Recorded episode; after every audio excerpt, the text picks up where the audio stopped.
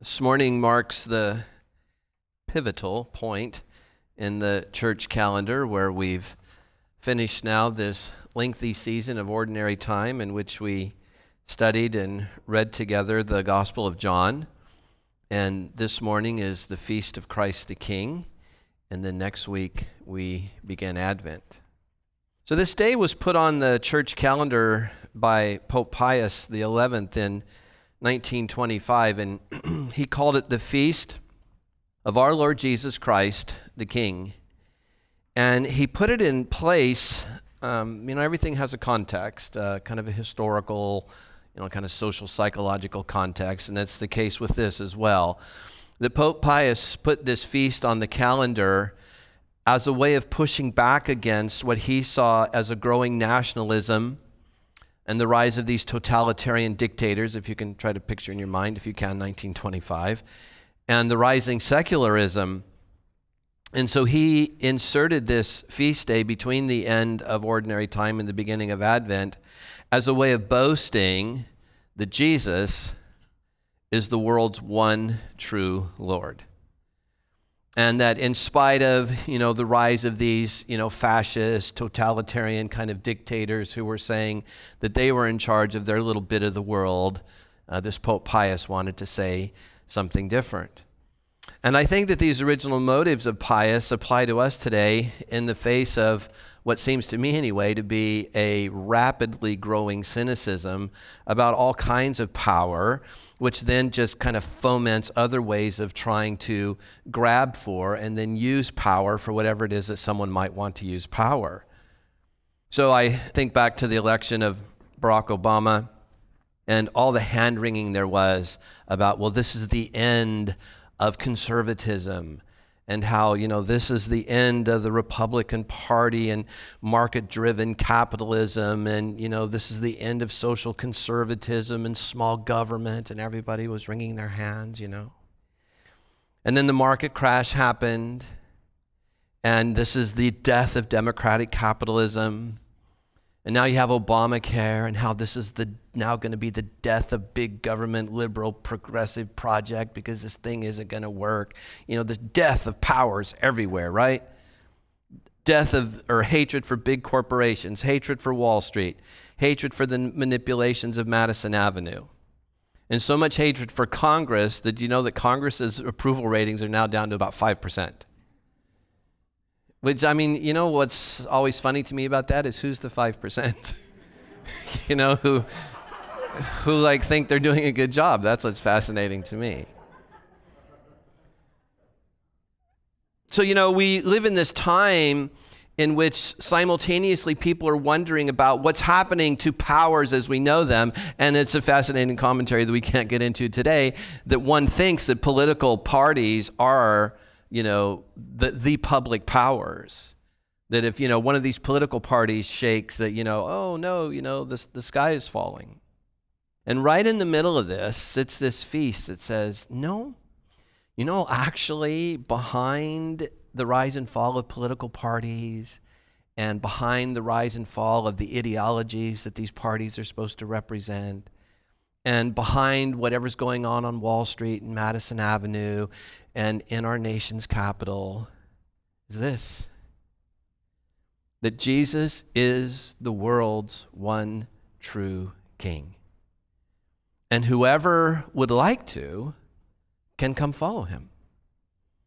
They can apprentice themselves to this king, not to democratic ideology, not to Republican ideology. We don't follow that. That's just interesting stuff on CNN. We don't follow that. We follow this king who, as the story around him shows, superintends all of human history. And that history is going to hit its intended completion, the fulfillment of God's purposes by which he created the world, that purpose is going to come to its completion because someone lies behind all the rises and falls of stock markets and that kind of thing. So we have this sort of general distrust of people and institutions all around us. And on and on that story goes, you know, ruthlessly producing anxiety in us and relentlessly robbing us of hope. So that now the news says, did you happen to see this? I think it was on Friday that uh, one news source, I can't remember, it was the New York Times or somebody, was saying that America now has an epidemic of anger. Like, we didn't even need the New York Times to tell us that. Just get on the 405, right? And uh, it's very clear that America has an epidemic of anger. And they were surmising that maybe it has to do with uncertainty in the job market or the economy. Uh, article went on to tell about how human beings are working more hours than they've ever worked in American history and with less vacation. And uh, USA Today uh, this week said that they found that 60% of Americans report feeling angry or irritable. Well, again, no kidding. Just get in line, you know, at See's Candy at Christmas time, and you'll figure out that uh, Americans are angry and irritable and needing chocolate, right? Uh, there was there was an article I saw this week where did you hear about this? Uh, a young intern at Merrill Lynch died, and uh, the uh, British newspaper reported the British coroner as saying that this young man died of an epileptic seizure that was triggered, they think, by uh, fatigue. And the case has now become a big icon in London, especially in, you know, in downtown where the financial markets are. It's now sparked this widespread speculation that the notoriously long working hours and competitive environments at these top investment banks were to blame for this young man's death. Thus, in this dichotomy between that which is capital R real and that which is lowercase r real in our newspapers every day. I mean, that young man's death is real. So don't hear me saying, well, well, that's not really real, but this is real. Uh, no, this is just capital R reality. All this other stuff is lowercase r reality. It's really real, and some family's missing that young boy right now. Maybe a fiance or a girlfriend or somebody is missing that young boy. That's really real stuff. But in the gap between these two things, I think one thing that this morning calls us to is the need to think and speak and act Christianly in this age, to wisely, clearly, and sharply act Christianly into the chaos and confusion caused by the sub powers, the sub rulers of this world who are always fighting and, and, in a sense, drawing us into their fights.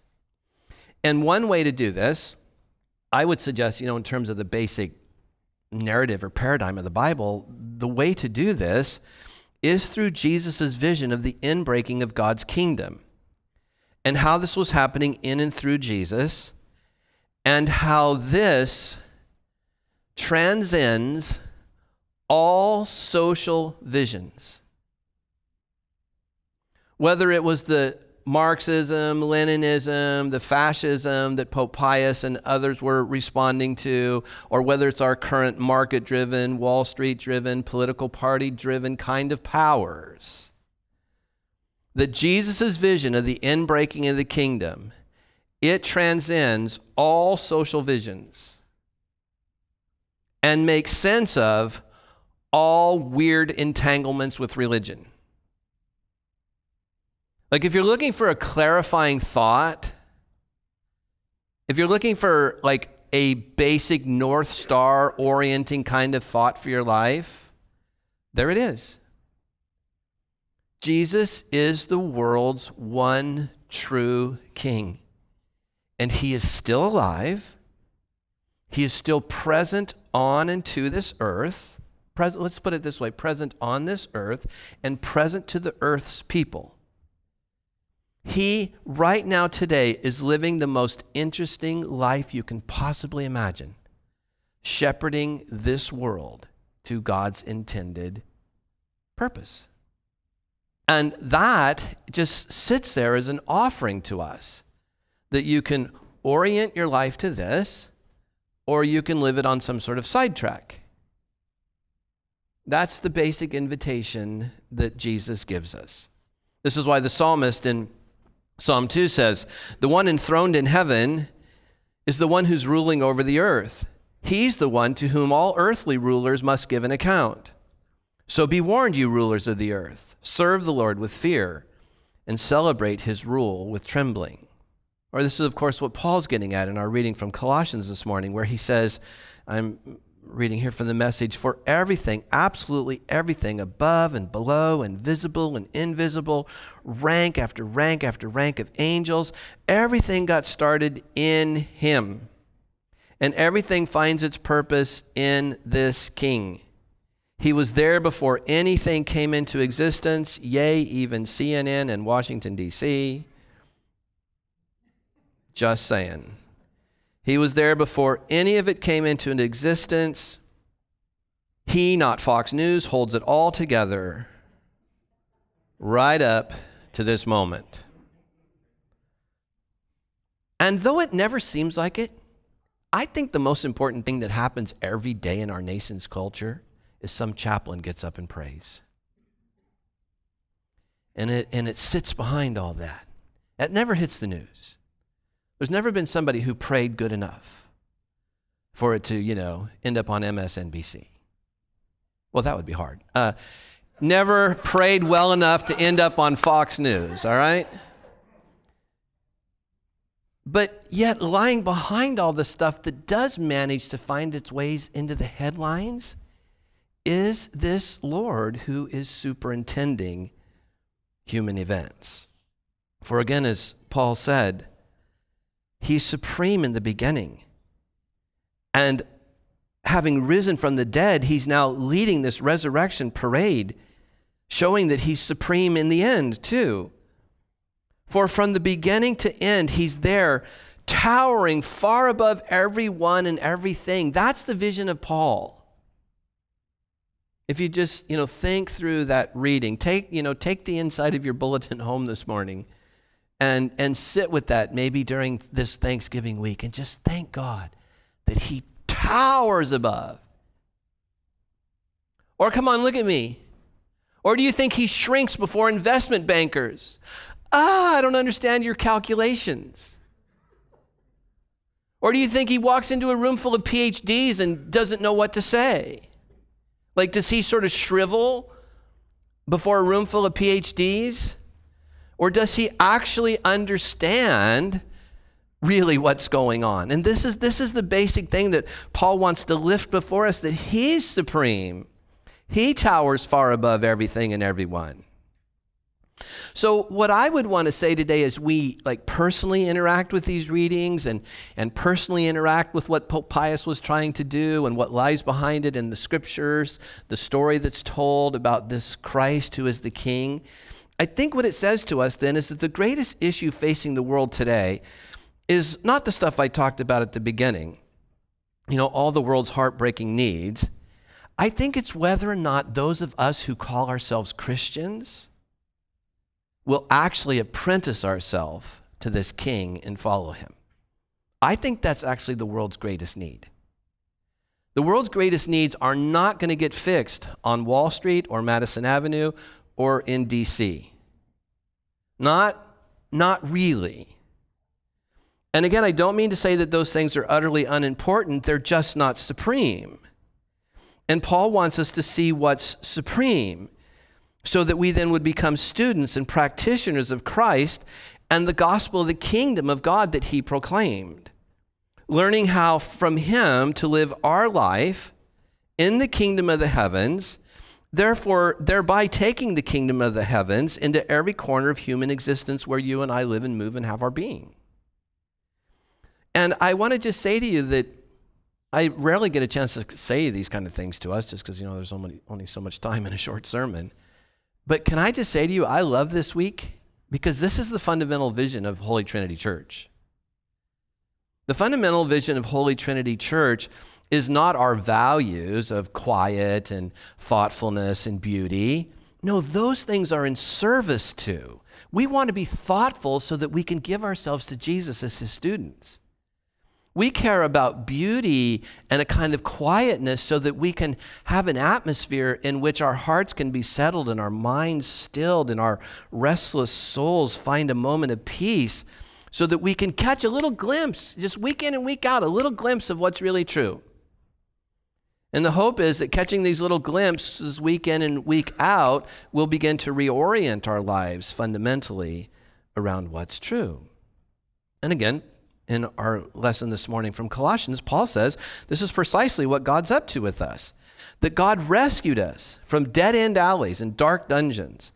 And he set us up in the kingdom of the Son whom he loves. This Son who got us out of the pit we were in and got rid of the sins we were doomed to keep repeating.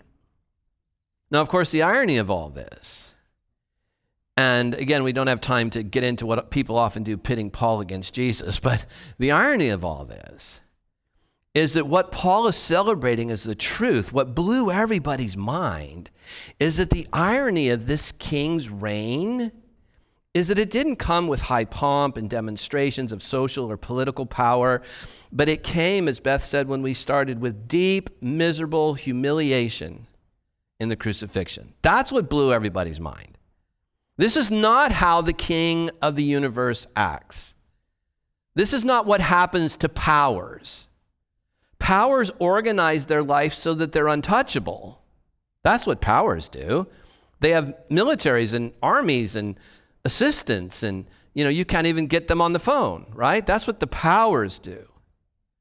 They protect themselves. So the great sort of cosmic surprise for everybody was really this is the king of the universe? And it's it's always been shocking and I think actually actually beyond our full human capacity to understand that in this one life, in this one life, there was contained the most awful suffering and the highest honor. And the message to us is that that's somehow connected. That the way God's kingdom comes is that those two things are real in one life. But as we as Dennis read to us, the the people around Jesus didn't get it. This is why they're mocking. They're mocking the notion that he's Messiah, the King of the Jews, you know, saying he saved others, let him save himself if he's the Christ of God, if he's the chosen one. If you're the King of the Jews, save yourself. Save yourself and us. So he's tormented, mocked. And of course, it's precisely in refusing to save himself that he is saving all who will be saved. And again, this gives us a glimpse into what is real, most real. That what's most real about God's intentions for humanity is a kind of selflessness that leads to what he really wants. So that as Paul says, we're transferred from the kingdom of darkness into the kingdom of light when we follow Jesus there. And the word transferred there in the Greek New Testament is really helpful. I can just say this that it's a military term that meant to say when one conquering king wins, he got all the people and stuff. And so the conquering king would get all the people and stuff, and it would be transferred into his kingdom. So now, everybody, look at me. You were once in the kingdom of darkness, and this king beat that darkness, and he transferred you he transferred you from the kingdom of darkness into his kingdom of light. And then what so then what we do day in and day out in our spiritual disciplines, what we do when we Dennis helps us say the creed in the moment is we're saying, Yes, catch us up into your kingdom. And when Beth helps us pray the prayers of the people, Yes, Lord, catch us up into your kingdom. And when we confess our sins, Lord, we see the places where we're living out of alignment with your kingdom. Lord, help us to come back into alignment with your kingdom. So even the things that we do here week in and week out, in addition to our own spiritual practices at home, they're meant to always reorient us to this most crucial truth. So finally, Paul says of Jesus in Colossians Jesus is so spacious, he's so roomy, that everything of God fits in its proper place in him without crowding all of the broken and dislocated pieces of the universe, people and things and anim- animals and atoms, they all get properly fixed and fit together in vibrant harmonies, all because of his death, his blood that poured down from the cross. But one of the things that I know confuses Christians and seekers alike is the notion that, well, if this is true, why are so many elements of my life not properly fixed and fit together? Why is there things going on that, that aren't the way God would want it? And the answer is that because we live in a time between the times. We live in a time where, for whatever reason, in God's loving wisdom, He allows there to be rival kingdoms. But again, could you just look me in the eye here, please? Not just rival kingdoms in communism, not just rival kingdoms in thieves, but He allows a rival kingdom in my heart and in your heart. He does not squish and stomp and force. He invites. He invites us to day in and day out, moment by moment, take a look at the rival kingdom even in our own hearts the contempt, the fear, the anxiety, the do whatever it takes to secure myself and make myself safe, even if that includes lying or manipulation or stealing or whatever. He invites us week in and week out to take a look at even the rival kingdom in our own heart and then give it to Him who the scriptures say holds all things together. So you wouldn't expect to find them there, not there in that place of despondent, brutal darkness called the skull. But things that can only be delivered by a king salvation, deliverance, relief they are thick in the air around the cross. Like if you want to know what's going on from God's point of view around the cross, I mean, humanly speaking, in Jesus' best friends and in his mother and in the women who loved and served him, all those people at the foot of the cross, of course, what they're experiencing is something that's, you know, really powerfully human. But in a kind of spiritual sense, the air around the cross is thick with your salvation. It's permeated by and thick with your deliverance from the other powers that Paul talks about. It's thick with relief from the tension of these rival kingdoms. So maybe this morning, as we come now to our quiet time, maybe you, you came in this morning, maybe even being aware of some things in your life that are dark and sad, and they don't really feel like they're being held together as Paul says here in Colossians and as our feast day tells us. But they seem as if they're falling apart. And I wonder if we take a moment here, if you could just place them before God. And like that thief on the cross who felt like his life was falling apart at that moment, maybe you can take something that right now you could identify as a bit of your life that feels disjointed or falling apart or not held together in Christ and lift it up to where Jesus now is in paradise and leave it with this Christ who is actually the world's one true Lord and its King. Amen.